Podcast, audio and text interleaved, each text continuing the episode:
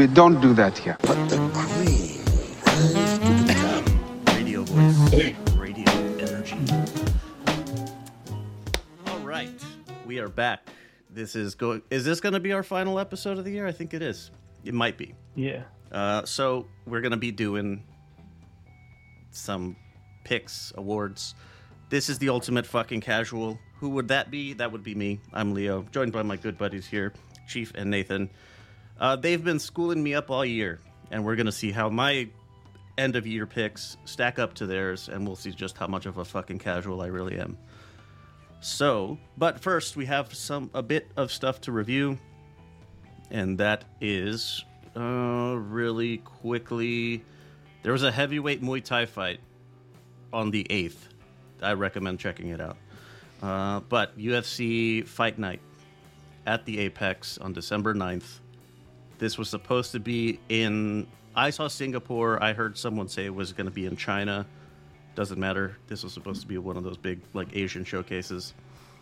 But let's go from the bottom up here. Andre Muniz gets the split decision over the Iron Turtle, Park Jun Young. Tim Elliott, submission one over one name China person, Sumudaerji, I think. Uh, I think that's what it was, but uh, it was strange. I was expecting more. Like, if you're going to be a mononym, like you, you better be able to back that up. Uh, Nasrat Haqparast, KO one over Slang for Bullshit, Jamie Mullarkey. Nothing here? All right. Khalil Rountree. I'm sure you guys were chomping at the bit for that one. Yeah, let's get to the good stuff. KO3. So that was uh Think we both picked him by knockout. I mean, he really is such a uh, an explosive fighter and it seems like he's entering maybe I don't know if it's a second prime. He's entering some kind of prime uh, for as old as he is. Um, but he he's really just seems like he's getting better and man, like if you want to talk about like a dream fight, I mean him versus Alex Pereira at light heavyweight. I don't Oh. know how realistic that is, but what a fight that would be. This was against uh, Anthony Smith, right? He came in on Mhm. late notice, or was that oh, was he always the guy? Yeah, N- Anthony Yeah, Smith came in on late notice. Again. All right, cool. He's a he's a bit of a company man. Is Anthony Smith. He's uh, he, there was all that one we talked about last time where um, he didn't he chose not to um, Take the take the belt from Jones. Yeah. Yeah, and he's done some. I think this isn't the first time he's come in on late notices for the UFC. I think he saved the bacon with a few fights like pretty late on. So he's, he's definitely uh, held in high regard by Dana. Yeah, his last fight before Rountree was also a short notice one. That one was, I think, on the Holloway card, where uh, Korean Zombie retired. But uh, Rountree, like, yeah, his second win. I don't know that much about his career in the years before, but with him getting dynamite wins and Pereira also getting dynamite wins. I mean, it's only the, the only logical conclusion is that they're going to throw them in with each other, even if it is Yeah. just going to be Rountree getting his ass kicked. Well, it'll depend if uh, Pereira is still the champion, or even still around at light heavyweight for that matter, and not moving up, um, because he's got looks like he's got seven guys in front of him right now, or eight guys in front of him. Yeah, I think Dana will uh, make an exception and have him skip the queue. I'd imagine. Yeah, definitely. uh, Or maybe he throws him straight in with Yawn, and then that like gives him the bump he needs to justify the title fight. yeah, that that'd be a good move for him. I think. Uh, anything more on Rountree before we hit the main event? Uh, I don't know. Is there a lot to say on the main event? There's not a whole lot on the main event. It's a very uh, Expected. uninspired performance, expected, but also like not very interesting either. for a rank seven uh, coming up against number 14 you'd think that there would be like levels to the levels to the game right but def- doesn't seem to be the case oh Yeah, it was. I think all three judges scored it like 50 45, or maybe was one of them even wider than that, I think. I think It was- one of it them was took a fairly point of, one-sided uh, fight. gutierrez Yeah, it was a pretty. I I hesitate to say boring watch, but it, it was a bit snoozy. Oh, it was definitely boring. I won't even dance around it. It was a snoozer. It was, yeah, it was grimy for sure. But that is that for that one. I'm actually a bit excited to get to 296 here, so uh, I'm going to tease myself. Just a quick KO one in one FC. It was another Muay Thai fight. These were the smaller guys. Also an, an entertaining one, so worth checking out. The card overall was pretty good. All right, UFC 296. Woof. Um, I'm going to start from the bottom. Dustin Jacoby. Why did I have him highlighted? And he ended up being like on a prelim, but he lost to Alonzo Menifield. Uh, Cody Garbrandt, KO1, Brian Kelleher. He's back. Yep. Cody's back. Uh, somebody asked Dana about it after in the post-fight presser. I think somebody said that he looked like the, the Dominick Cruz Cody again. I mean, he's been knocked out a fair few times since then. I don't think we'll ever get that form of Cody back, but you know, he's exciting to watch. You know, he's either knocked people out or he's going to get knocked out brutally. So I'm all for it. Throw him, throw him back in the top five for me. Goodness. Yeah, for sure. I mean, I don't have expectations on how far he could go, but I'm just here for the ride. Just as far as far as as long as it goes, I'm here for it. The candle's burning at both ends for him. Yeah, I mean he's I mean he he's been through a lot of wars. He's been Yeah. badly knocked out several times, so it's like could be a last hurrah. It's probably not going to end well for him, but I'm not going to focus on that now. Just focus on the good times while we have it. Yeah. He he um he, he spoke about um how his dad or his uncles, I think it was, they used to take him to like um they used to take smokers essentially. He was younger, like around 14, 15, and that he'd go and do like multiple ones per weekend. So like I think this is a guy that's just been in way too many gym wars before even he got to, like to the UFC level. I mean, never mind what this like at um, team at, um, Faber's gym where he was with uh, TJ but I think this is a guy who's just eaten way too many shots over the years. Yeah. That, I mean, that would make sense. He, he burned it, started burning it early, and that's what are you to do? You can only take so much punishment. All right. Speaking of punishment, Mr. Freedom himself, Josh Emmett, rung Freedom's bell. Bryce Mitchell gets stopped in one. Good night, Bible man. Yep. A little Back short, maybe a, yeah, maybe a uh, little uh, preview for our uh, end of year picks. But this is my KO of the year. I mean, oh, uh, it just you know, it's hard. You don't see such an insanely violent knockout like that. Where like we've seen crazy head kick knockouts, people go limp, but like Mitchell was like he was like seizing for like Yeah. a minute afterwards. I mean, like it's That before he hit the fucking scary. canvas, his his toes were just like stiff. Like that's when you know it's bad when their whole body just is seized up in one position. And it was a uh, no no setup at all. He just you know Emmett threw his trademark overhand right like and Bryce just walked straight into it. And I mean, you couldn't have a more picture perfect knockout than that. I think there was. I think Yeah, that it was a weekend of crazy knockouts in the. Oh, yeah, over the- the boxing prelims. There was more. Yeah, the the UFC prelims and especially in the boxing area, there's a lot of great knockouts. Yeah, December sixteenth was a good one. Good way to close the year. Yeah, I very rarely cringe at KOs, but that was one of the ones that really I, I, I almost couldn't look at it after it had happened. It, that was a really brutal one. Maybe one of the most brutal ones we've seen all year. Yeah, I think. Uh, eh, I think uh, I hate to try to do this, but I always try to find silver lining in really terrible situations. This might be a good reminder for everyone. This is not a fucking game. You don't play MMA, fighting, boxing, any of that shit. This shit ain't a game. So, like, next time you want to shit on somebody for whatever reason, maybe you remember what they're putting themselves through for your entertainment. Yeah. Mm-hmm. Uh, well, I don't know if I can say speaking of entertainment with Paddy the Baddy Uh. Pimblett gets the UD over Tony Ferguson. What a fucking garbage fucking person. My God. Um, I was uh, trying to gear myself up to come in hot and uh, really ride the Paddy train just to fuck with Chief over here. But goodness gracious, I cannot, I cannot put myself, I cannot sign off on this person for really anything. I- I'm going to surprise you here. Um, I was very impressed with um, some of the work Paddy did.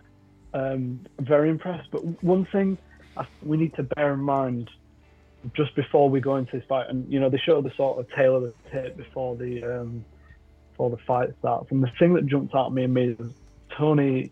Tony's 11 years older than Paddy, Yeah, and Tony's on a seven fight skid, and he's been extremely brutalized in most of them seven fights. Maybe only Diaz one did he really take that much punishment compared to the other ones, but I think the story of this is Tony looked extremely weathered, and I don't know whose decision it was to bring Goggins in to put him through arguably the hardest training camp he's probably been in in his life, but I can only see a world where that'd accelerate that, you know, the downfall of him. I, I, I really don't see how um, bringing a guy like that in could benefit. Tony's a guy that was known for overtraining anyway. I mean, you can find countless videos of him kicking metal poles on the internet as shin conditioning, in quotation marks. You know, so it just felt disgusting to me. Whoever, uh, whether Tony making that decision or not, clearly he doesn't have either he doesn't listen to or he doesn't have good people in his corner that are checking him because that decision just it, it, we, we we said last time it was going to be a recipe for disaster pretty much didn't we yes. and look what happened and Goggins more than anything, like yes, he's Navy SEAL or whatever, and really awesome at marathons and Ironmans and triathlons. That has very little to do with fighting, and that has that takes very little of Tony Ferguson's physical condition into account. Absolutely pointless. More did more harm than good for Tony in that. If- I feel like if there was any area that was lacking in Tony Ferguson's game, which there are areas now, but the the thing I would say last would be his motivation. Like he doesn't need a guy like Goggins to fire him up. He's he's like perpetually fired up. You know? Even if he hasn't been showing it in his last couple press conferences. I mean, this is not a guy that needs extra motivation to go and fight and get his head kicked in. Um and I, it's just sad to me because it's sort of like a you know you can't teach it teach a do- old dog new tricks, and it's like you can't take the overtraining out of Tony Ferguson. If anything, he's just going to overdo it even more. The the older he gets, he doesn't know any other way than just going completely all out in his conditioning. If I just put more time in, more time in, I can do it. If I just mm-hmm. put in more time this time, I can do it.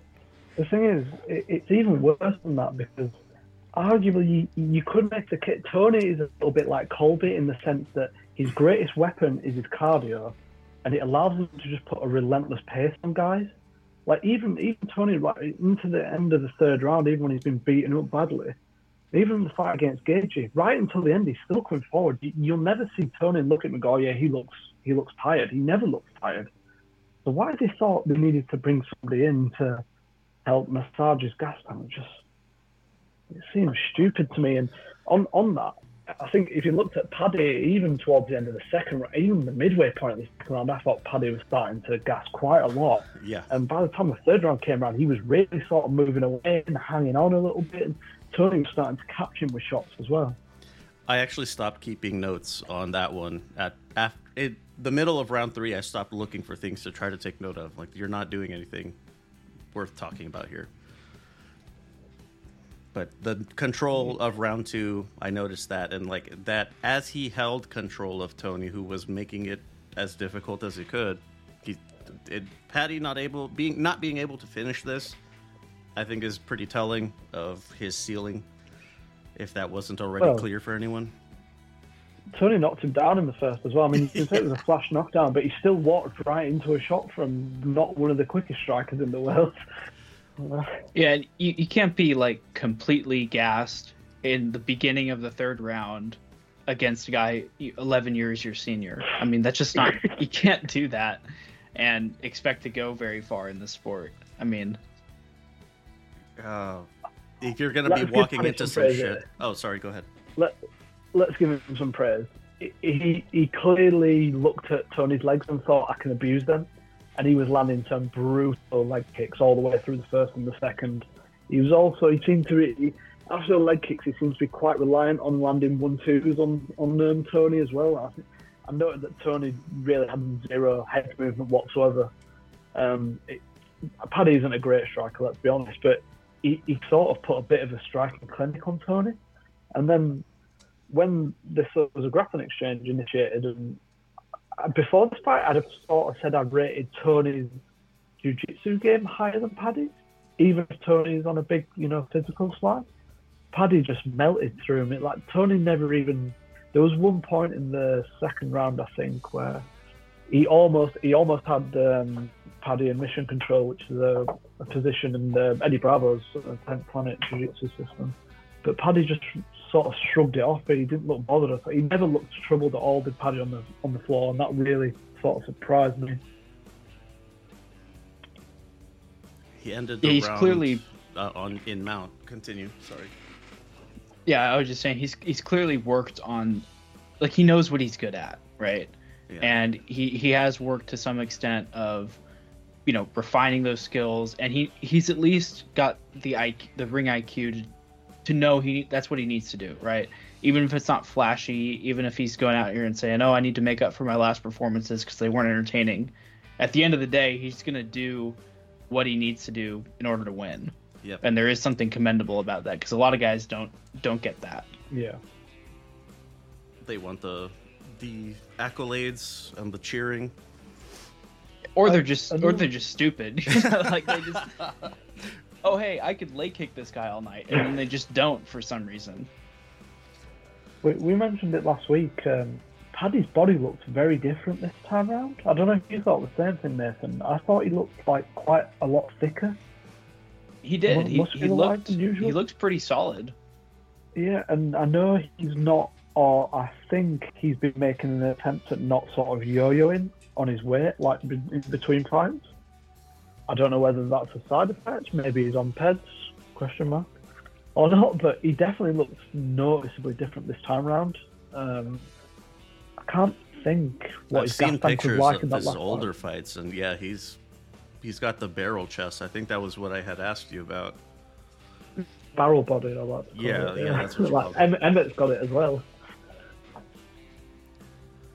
yeah he, he's definitely got a physique too that looks like there is no like there's not really a lot of weight training uh that's actually happening here it looks like he's just spending all of camp getting down to weight you know so he's like looks weirdly thin but this time around he actually looked like he like looked natural for the weight he didn't look like drained or Yeah. he didn't look like odd for his size he looked drained at the weigh-in. He looked he looked very thin at the weigh-in, but it was clearly just water weight. But he, I did, he did he looked very sucked in in the face, and usually that's this can sound really counterintuitive, but when they're really sucked in the face, it's usually a good sign. Oddly, right because everything everything there is like just muscle and the water you Yeah. recoup overnight yeah. Anything more on uh, Paddy before we move on to Mister Wonder Boy? No. All right. Well, No. Shavkat Rakhmonov submits the Wonder Boy. Oh, this is, gonna, this is Yeah. a tough one. Is this the Yeah. end of an era? So, okay, shall we Maybe- start with the one good thing that Wonder Boy did? There was that there was that side body kick that he landed that sort of sent Shavkat across the cage. I don't think there's anything else Wonder Boy did. Yeah. Uh, I don't know if this is the end of an era. I mean, this feels like an older guy getting passed by a new generation for sure, but he also didn't take a whole lot of damage here. So, I mean, we still may yet see another couple good performance out of him. But my takeaway really was just like, like Shavkat's like he's stupid good, and he's like I mean, I, I can't believe I'm comparing Shavkat to Paddy, but he knows he- he- he's got a his ring IQ is exceptionally high. Like he did not for a second think I'm gonna try and strike with Wonder Boy. He's like, I can take this guy down. I can hold him there. I can submit him quick, and that's what he did. He was, you know, all business, no no frills, no flash. He's like, I'm gonna go straight to the strategy that gets me my victory, and he went and just dominated him. This is the And- Kazakh wrestler guy. Yes, Yeah. but he's not he's not just a wrestler. He has some really exceptional striking skills, and so some of the build up to this fight was, well, are we going to see him attempt to uh, fight uh, Thompson in his own game? And there was none of that. He just was all business. I'm going to take you down. I'm going to submit you. I'm going to make this Yeah. quick. And so he's like, I mean, he's sort of the boogeyman of the welterweight division, and I mean, this kind of just cements it. Like he's he doesn't he doesn't fuck around. He's gonna come and try and take you out any way he sees fit. There's, there's him and Hamzat, right? If if Hamzat is going to campaign at 170 pounds again, I don't know whether he's gone 185 full time, but yeah, those two are definitely. If I was Leon, I'd definitely be worried about those two. Anything more on uh, Shavkat and Wonder Boy? I'm just glad Wonder Boy didn't get like thrashed. Like he, he really could have been thrashed in that fight, but thankfully he just it was a bit of a merciful end. So Yeah, I, I agree. W- Wonder Boy's not only like is he great to watch and he's got really unique sort of karate sort of bouncing style, but he's a really good guy at heart as well. Yeah, Really they were talking about dude, that so- on the broadcast. Like he drives the school Yeah. bus for needy kids or something. I don't think he's ever said a swear word in his life. He's, he's that sort of person. Ah, better man than me. yeah, um, Uh, right, the co-main event, Alexander Pantoja, the flyweight champion, beats Brandon Royval. I don't know a whole lot about these guys, so I can't really speak on their positives or negatives.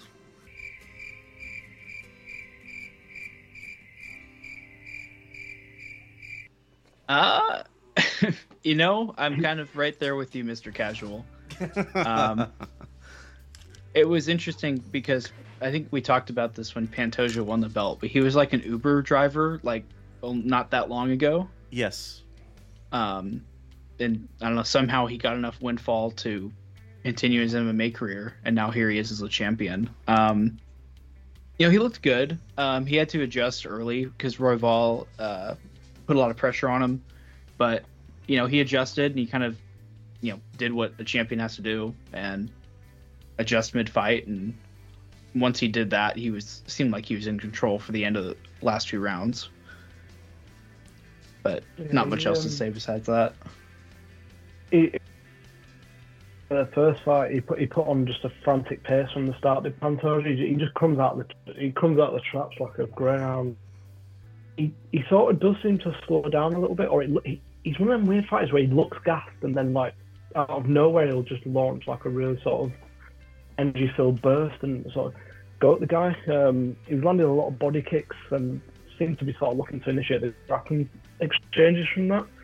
And I think on the ground it wasn't really a contest. I mean, that Royval had like a moment or so where he managed to get on top, but for the most part, most part it was just Pantoja raining strikes down from top position and trying to advance into submissions. He nearly got a uh, he nearly got a choke in near the end of the fourth or fifth round, I think it was.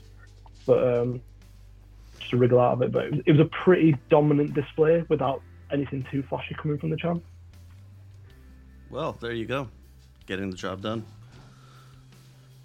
Uh, to the main event. To the main event. Colby the American Covington fails to collect his big, beautiful champion, most wonderful championship belt you've ever seen, greatest, goldest belt of all time. They said you couldn't have a belt this gold.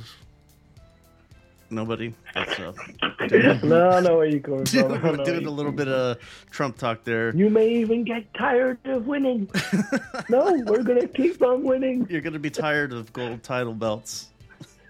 But he does not Man. steal it, take it back from the champ, Leon Edwards.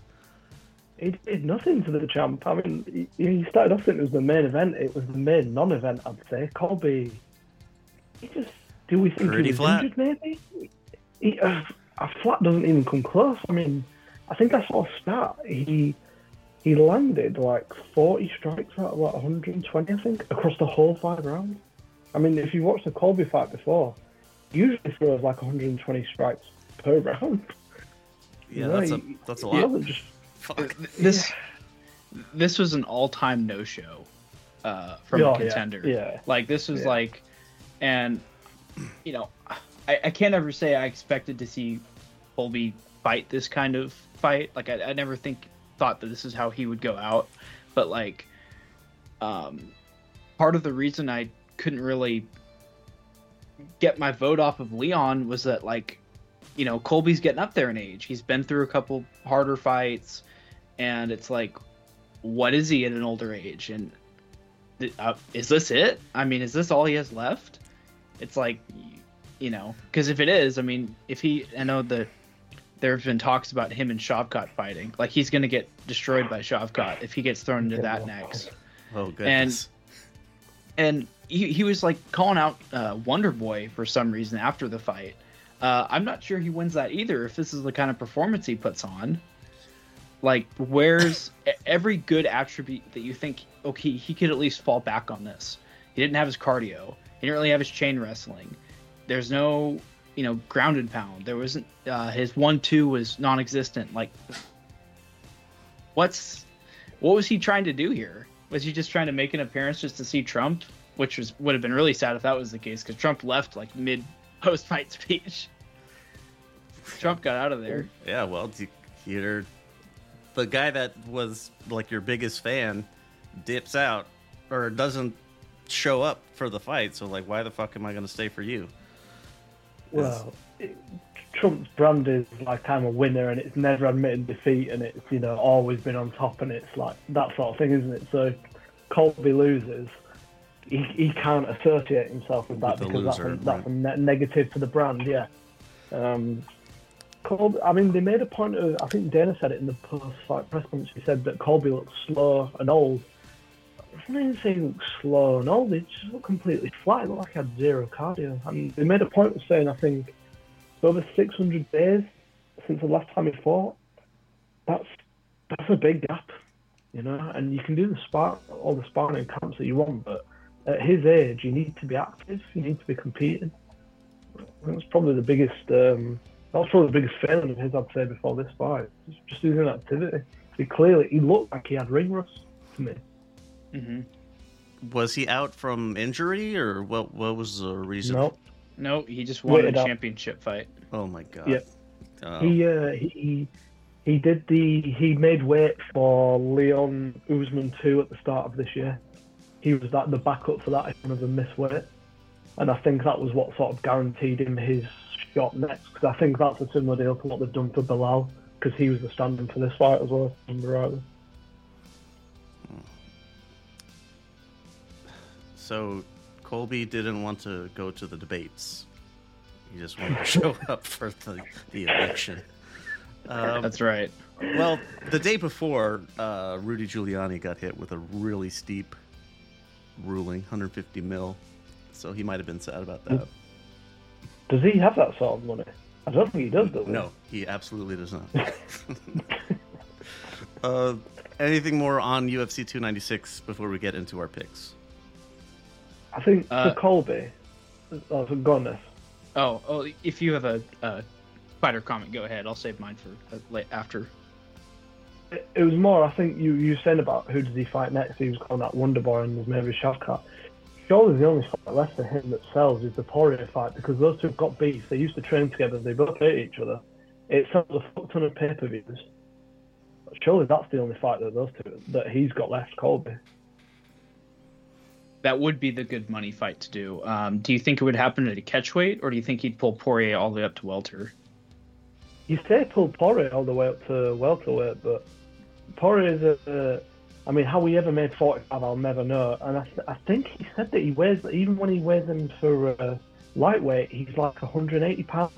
Good. In, Yeah, he's a big on boy. fight day in the cage. He's a, he's He- a big he's a big lightweight. Yeah, he can make welterweight, no problem. Oh That's my probably not a bad time to do it because he's like way back on the queue for title shots to Islam. Because at least Gaethje and Oliveira are both ahead of him, and then after that, Islam's making these statements like, "Well, I don't want to fight. I, I'm not interested in rematches. I'm interested in new guys." So, you know, he may get iced out there. Oh, well, Unless the only other thing that you said Poirier might possibly have is the Conor four fight. But who? who No shot. The UFC, what's going on there? Like you know, Conor's coming out and saying he wants to be on the UFC 300, but the UFC are saying he's not on it. So who knows? For Hmm. Edwards is uh, Belal Muhammad next up. I think I I think Belal's his next fight. Yeah. They can't avoid giving Belal a title shot any longer. so. Is it going to be the ultimate fucking snooze fest?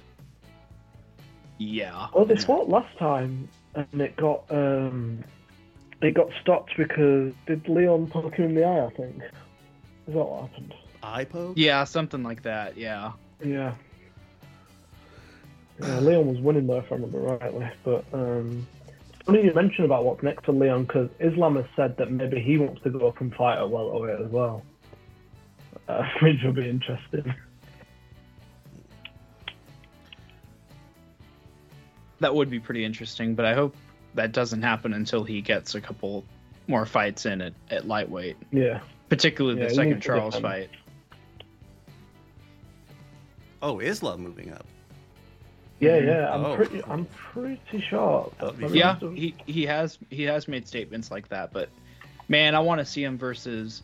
I, I want to see him fight Oliver again. I'd love to see him fight Gaethje, and then I want to see him fight Arman Tsarukyan. I mean, those are Oh, three yes. excellent fights. Absolutely. Like, Sorry, you yeah. Uh, well, I guess before we move on, um, do we want to talk about, uh, or do we want to save this for a post-pick discussion? Kind of the uh, the, the trash talk that surrounded this The event. discourse. oh yeah, let's do it right now. I want to hear about that. I didn't pay attention to it, so I didn't see.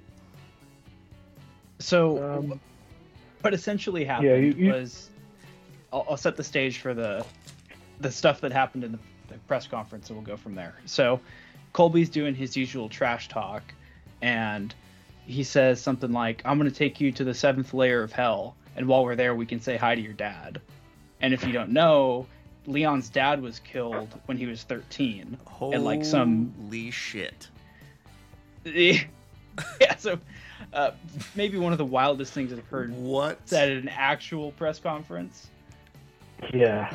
And you I mean- Leon immediately like threw his water bottle at him and stood up and got in his face and stuff, and they had to be separated. Understandable. Um, Completely understandable. Yeah. Yeah.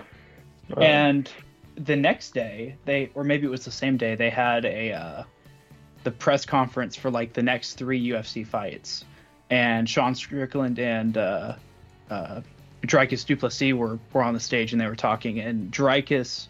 After Sean went on this speech about how you know he was abused and he doesn't want other people to like be abused, he made a statement something along or something to the effect of like, "Oh, like at least my dad didn't molest me" or something like that and you know, so just Wow. you know, all around classy yeah. talk. Holy and shit. uh, and then you know, during the actual main card, you had Strickland and Du Plessis putting on a better main event than the actual that main I event. did see. like That a was amazing. Strickland asked the lady in between them to move aside. Yeah, he asked Gilbert Yeah. Burns' wife and kid, "Okay, could you scoot out of the way, ma'am?" What a And then he guy. jumped in. Excuse me, miss. Please get you and your son out of the way while I kick this other guy's head in. I would not want for you and your child here to be hurt. My ire is directed at one person. What? Yeah, wow, so- man, that's fucking classy stuff. I've I've heard some s- wild shit in boxing press conferences, but holy shit, nothing. I don't think I've ever heard anything like that. Yeah, it Oh no, uh, there's been there's been stuff said like that in boxing presses before, or uh, at least stuff I'd equate to that anyway. Um, but yeah, I mean, uh, me personally, they're about to fight each other, does it really matter what words are said in the grand scheme? I mean, it does, but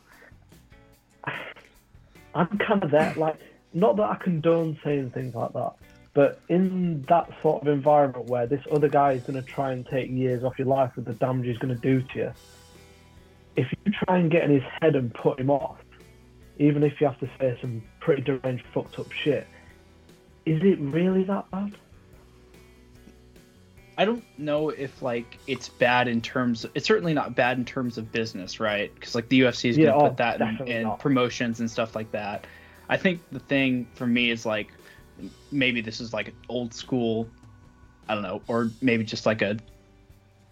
I don't know, my good side trying to come out. Like I kind of want to like all the people that I'm watching, and it's like you, you. There's a bit of like nobility, I guess, lost when you start saying stuff like that. Like maybe there's lines that shouldn't be crossed. Um, but part of the issue too is that the UFC doesn't seem to know where to draw the line in the sand with stuff like this because they they'll have they'll kind of almost condone or even you know support Encourage. stuff stuff Yeah. that's being said like that, and then you'll have the bus incident, or they'll go and they'll set up Dricus and Sean like two rows apart, and it's like, of course Sean is gonna try and jump Dricus, because in the real world, if you said that to someone and you saw them the next day, Yeah. you'd probably swing at them, you know. And so that's where my kind of That you know, the seating arrangement is. was fucking arranged. That was on Dana said purpose. Dana said it was his fault. Dana said he's the guy who did the scene. He said it in the post-fight press conference. He said it was him who did it, So yeah, which I just find wild. I mean, I, I, I can't just picture Dennis sat there doing the seating arrangements for UFC events, but apparently that's what he spends his time doing. uh, well he got he got what he wanted. If that's the case, I, I'm I- glad you mentioned nobility, Nathan, because I, I've seen a lot. Like you see this quite often when there's other UFC fighters that don't like the trash thing, and they always bring up the fact that martial arts is about respect and stuff like that. And I think we saw a few of them sentiments brought. I can't remember who it was, but somebody was. It might have been Shavkat actually. It was somebody was bringing up and saying how much they dislike it, and that sort of MMA is turning into something that it's Back- the complete opposite of what they got into. Ma- yeah, it's sort of turning completely away what like the cultural sort of um, f- texture is to martial arts, but you know about respect and you know self-reflection and stuff like that. Me personally, I'm here for it, source papers, and it's exciting. And when the guys actually do truly hate each other, it makes it more exciting. And you know, I, I do agree with that. It is fun when you see real animosity between guys. Um, but you know, like you said, there is that cultural context to martial arts where it's it's all about like discipline and self control, and there's like a even if you as much as you might dislike someone, there is a, there is some mutual respect. Like even with like, you know, I know Colby's like he's made it a point to be the villain in his whole career, but even like after the after the Usman fights, I mean, you saw how respectful he was in defeat. You know, that's even something that even Colby's shown before. So you know, and maybe I shouldn't be surprised that Colby would go and say something like he did to Leon, but it, it is kind of weird hearing him go even even lower than he normally does. I think um, in the post-fight interview for uh, Bam Rodriguez and Sunny Edwards, the little the boxing fight that was on kind of at the same time, that they they both said like they were asked about that. Like what uh what do we do? What what are you gonna what's the deal with you know the stuff that you guys were saying to each other that that uh, Sunny was saying to you? Like man like it's like we just talked a second ago. Like we both know that's about putting on the show. So i think um it would it if it appears to be real but they kind of act like they're really upset about stuff I that's don't know. There's getting into professional feel. wrestling there There's a different. You you can tell when it's real and when it's not. Like Yeah. the Conor Khabib stuff. There was never for a moment I didn't believe that Khabib absolutely hated everything Con- Conor stood for, everything he said, and his whole outlook and aspect on life, and uh, the exact same for Conor towards Khabib as well. And there's there's never any chance of reconciliation between them two ever. I, Yeah, and just see. I, I know what you mean. and just when you see that outpouring of emotion in the ring, like when it was like the end of the third round of the Khabib Conor fight, and Conor said like it's just business, mate, and like that made Khabib so furious. Like there was no acting. Yeah. there. Like the man, like he had really blown his top there, and was I mean, That's- losing it. That's something that um, I was actually going to mention when you said when Chief when you said it's like trying to get under somebody's skin, uh, which yeah, definitely like uh, I I definitely have some firsthand experience with the type of stuff that Sean Strickland talks about. So for like it, earlier in my life when I wasn't at the same kind of level of acceptance that like Sean is at, that would definitely have messed me up to the point where I would probably be distracted and lose. But if that were to happen to me now today as I am, like that wouldn't it wouldn't bother me in the sense that like it's going to change my my mindset. It would invigorate me to where I I'm not this isn't a sport of respect anymore. I genuinely want to hurt you. Which played it perfectly. Le- Leon, because uh, maybe this is this is easy to say after the fact because we know how Colby's performance turned out, but was Colby ready to go to an even lower level than usual because he knew he was going to be a bit flat in the cage, and he thought the only way he could maybe win was to get Leon emotionally invested, which Leon didn't at all. He approached it like it was a task. You know, there was no emotion there. He went in there and he executed a game plan flawlessly, and I, I think the way I feel about this is I think like you just like you just said, Leo. I think if you allow other people's words like that to be able to control you emotionally, you kind of within their grasp. yeah, You know, are. I think it, it's definitely something I've learnt with age, especially when I was a bit younger. Um, I've never experienced anything like Sean, but you know, everybody sort of goes through getting picked on or bullied or, you know, that sort of thing growing up. It kind of happens, and there's a you can't even say this phrase anymore because it just sort of gets propelled into sort of outrage culture. But there's a phrase we have which is "sticks and stones may break my bones, but words will never hurt me." And I honestly feel that's how you kind of have to be in the fight game. You know, this guy's about to go and try really physically hurt you. There's some words, there's some noises he's going to make with his mouth really going to, you know, let bother you that much. yeah, uh, that's something that has helped me a lot with other just in life in general is the the mentality of like what people say and do to me is a reflection of their character not mine so Yeah, that's emotional maturity. You know. So if you want to you want to make fun of me for having a really horrible childhood go ahead cuz that just you are the one that sounds like a piece of shit and absolutely no one's going to be on your side and and yeah, that, that oftentimes that mentality is the difference between victory and defeat because there are a lot of guys where they let it get to their heads and then they don't fight like they should, and that's that's the difference.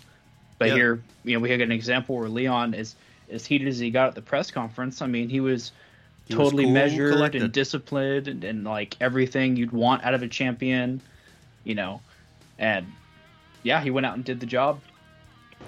Yeah, that. Uh, but I think like fight sports, just like with my personal experience in the military, it those types of uh, like macho sort of things, things that are perceived to be very manly and strong, attracts kids that had difficult lives. So there's always going to be that kind of fuel for someone else to throw at you. unfortunate, but that's just what I've seen mm-hmm. and experienced in my life. Not only do we know MMA, guys, we also do emotional healing as well. Yeah, that's actually what the uh, the hard shell tacos show that I do with my cousin. That's it's about a lot of that stuff. That's exactly what it's about. Uh, yeah. Uh, do we want to? I don't know. Do we want to bare our souls anymore, or do we want to get to the picks? We could, let's move it along to the picks. Let's All get back on the happy times. Yeah. Oh, well, maybe not happy for you, but happy for Chief. Point totals at the end of the year. Um, I think I did not count two cards here. So right now, as of right now, it's 47 53 before I count.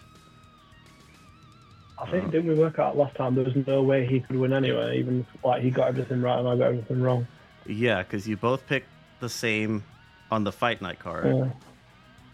You Yeah, I think I gained like maybe a point or two. two points. Uh, wait, minus you gained one point because uh, of the uh, shot, the Wonder Boy Thompson one. Oh, gotcha. Yeah. So there you go. Chief takes it. I'm going to get that trophy spun up, and I'll find some sort of uh, I don't know if I could get a piece of shit sort of bronze or molded as a Piece trophy. of shit. yeah. You can actually ship him like cow shit to his front doorstep. yeah, that. Uh, Congratulations, here's your prize. Here's your prize. You fucking got no. Oh, I'm not gonna send. I'm not gonna send me you some- dookies. At least send me some shit that isn't native to the UK. I mean, I can go in a million fields and find cow shit, like I was gonna go with like gorilla or something. mountain lion shit or something like that. no, the piece of shit trophy, definitely not yours. Um, I I have something lined up but I had something in mind for both of you, depending on who would win. So we'll we'll see Is how it Dana White out. trophy? Just said it was a piece of No. shit. The Dana White Award for best MMA Yeah. picks. Just his Just big red, his bold, head. shiny head. Oh my god, I might do that actually. uh, all right. Before we do our picks, there's a a Muay Thai card on the 22nd, so that's fun. All right, end of the year picks. I do have a running order for who, like for who's going to the order for us to say them, but I so for fight of the year, I'm starting on this one. This one's uh myself, Nathan, then Chief, and then so the my fight of the year pick. I just said fuck it, Islam Volkanovski. One. Really easy. The first, the first fight. Yeah, yeah. Yeah, yeah. I'm the same. I think that's a consensus for us. I mean, there was still, I don't think, a fight this year that had the same kind of stakes or the same kind of star power that delivered to that level. Yeah. I went with uh, originally. I went with um, Usman Hamza. I thought that was another great fight, but yeah, like you said, stakes weren't nearly as heavy in that as uh, Islam Vol. All right. Well, that was easy. So fighter of the year, I have it Chief, Nathan, then myself. Ooh, sorry. Fighter of the year. Oh, Yes. this is a relatively easy one. Uh, Leon Edwards, I'm going to say.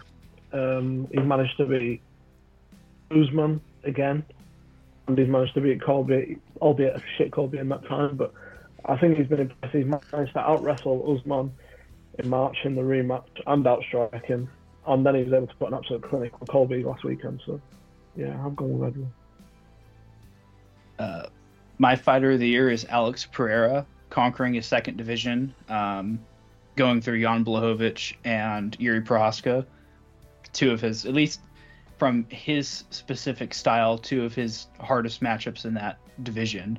You know, Jan being a heavy, very kick centric fighter, and then Yuri obviously being this very unorthodox, you know, throw the whole kitchen sink at you kind of samurai style guy. that Um, hair was wild. that stare off was wild too. I'm still not over how Yeah. how epic that stare off was. So, Alex Pereira, light heavyweight champ, is my fighter of the year.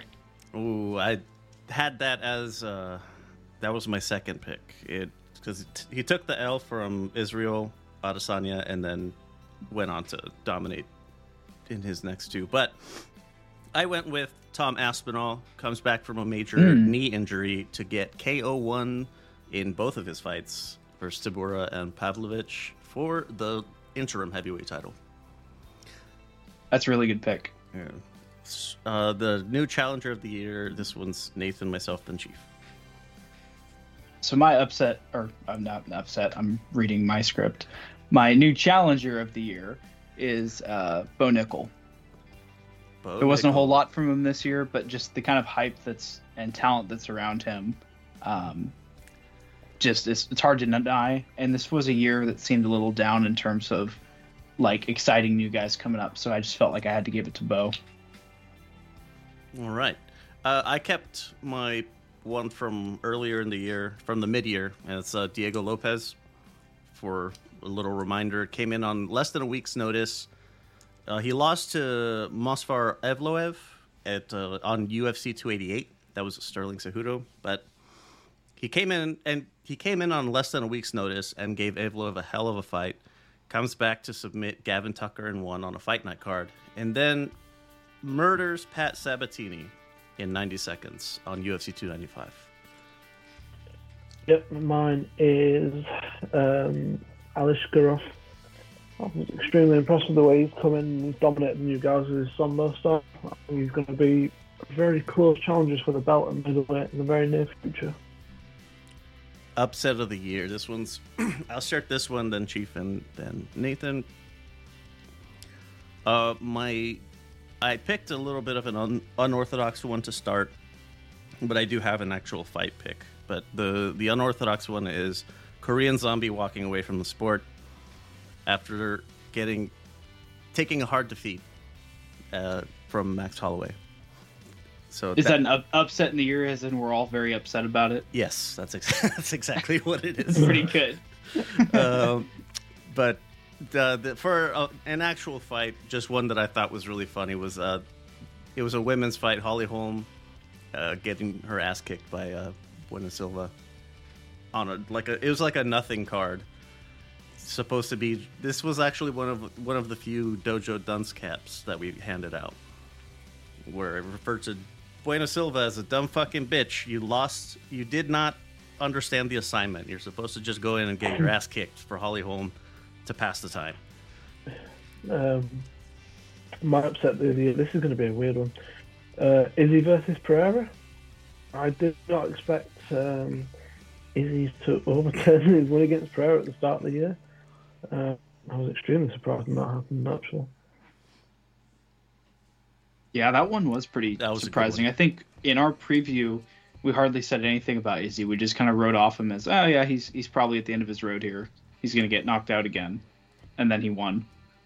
Uh, my upset of the year is Strickland versus Israel Adesanya, Ooh. and I, I know that there have been larger like odds losses, like Nunes lost before, Holly Holm had huge numbers, Shevchenko uh, losing to Grasso, but like, like just the the visual image of seeing Sean Strickland put Adesanya on the canvas and go on to just dominate him ba- basically for five rounds with that Philly and shell, hoist- baby.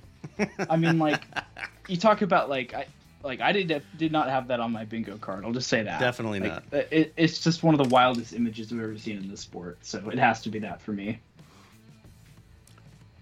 Okay, stoppage of the year. You can have one for KO and so and submission if you want.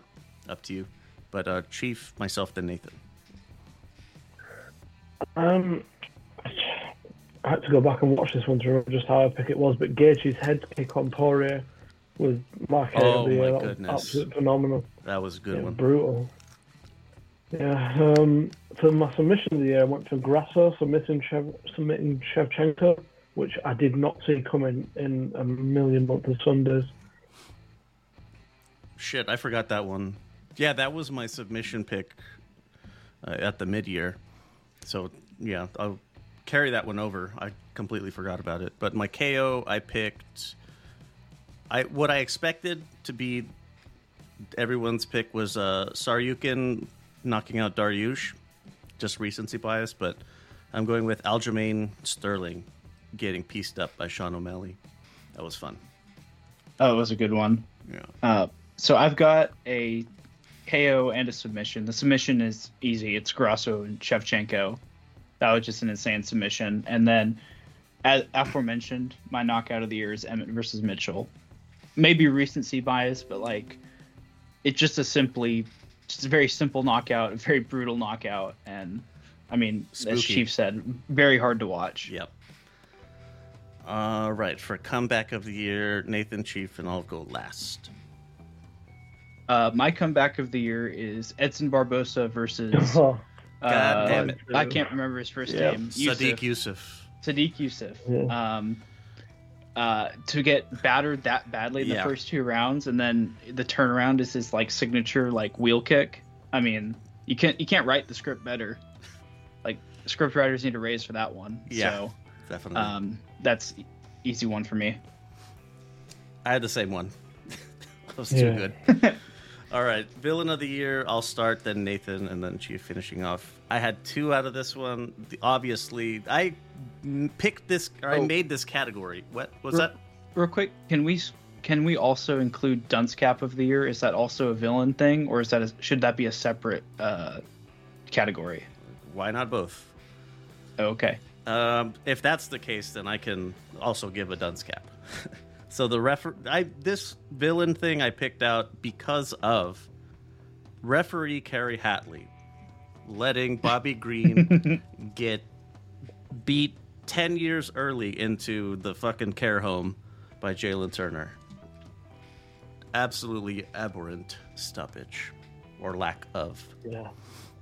That was a bad one. So for the dunce cap, I guess would be the doctor in uh, UFC 294 that asked Johnny Walker to stand, up, do a handstand, spell his own name backwards, and then say the population count of Abu Dhabi in order to continue. Up, completely ridiculous. And then, but allowed a dude to get his balls fucking exploded. Unbelievable. There you go. And my, was it me next or Nathan? Uh, Nathan on this one. Oh, mine. Sorry. Yeah. So that uh, Kerry Hatley was on my list as well. Uh, he gets the dunce cap of the year for a- attempted murder in the ring. Um, my villain of the year is Colby Covington, uh, just for his little pre- for he he's a twofold villain. One, his comments he made at the press conference, but two, for also stealing my seventy five dollars and delivering the worst main event performance of Oh. potentially the year. You should uh try to file a lawsuit just for the giggles of it. I should. I really should. People try to do that with Manny Pacquiao against uh, Floyd Mayweather. Hmm. I, I could be like the the guys from Florida State that are suing the college football playoff for not letting them in. What's um? We'll, we'll talk about it in a second, but I, I don't understand the whole situation. But Sure, yeah, we'll explain it after. yeah, Chief, your villain, Dunscap, Um, one or both. I'm going to go with Paddy P- for Ah, good one. just a scouter. And the fact that he acted like he won that last fight before his current one, which he most definitely did not, and then getting mad at everyone when they told him that he didn't win. Oh, yeah, he's mine. Uh, and for hero, uh, Chief Nathan, then myself. Oh, this one, this is going to be no controversial. Um, Sean Strickland for me. He's, I don't think he's the hero we deserve, but he's the one we need right now. he's a bit chaotic, but he, um, I think he's, I think he's good. I think he's good in his heart. I think he just has a lot of idiotic takes, or shall we say, insensitivities about a lot of things. He's an anti-hero. Yeah, exactly. He's Batman. So, my hero of the year is the other Sean, Sean O'Malley, for saving us from the, the boring reign of Aljamain Sterling. Uh, The UFC's better when we have exciting Yes, champions, so I'm all for it. Uh, I picked uh, Volkanovski for stepping in on 11 days' notice to save UFC 294 just to get murked in round one. Man. Thank you for a sacrifice. Yeah, thank you for your service, Volkanovski. It's a wonderful thing you did for us. Man, that's all I got for categories. Is there any. There's no news really, though, right? Because there's no fights for like a month. Well, Michael Venom Page is confirmed happening Yeah. on UFC 299. That's pretty big news that they found him. All right. That's good. Yeah, if, if he, I really do hope he's got a better, uh, or at least more more gas in the tank than Askren did when he got signed by the UFC. Because this just genuinely is one of the guys that, uh, you know, one of the the non UFC organization headliners that absolutely is one of the best in the world. and I hope we get to see that on a UFC main card. Wait, who is this getting picked up? Michael Venom Page. He was in Mm. Bellator for a really oh, long time. okay. He was on the receiving end of a really terrible knockout, but um, he uh, he's had so many knockouts of his own that are just. I mean, he's really is one of the best strikers on the planet when he's at his A, a game. So he didn't go to PFL with the rest of Bellator? Or, Well, he's been a free agent, right, Chief, for a little bit.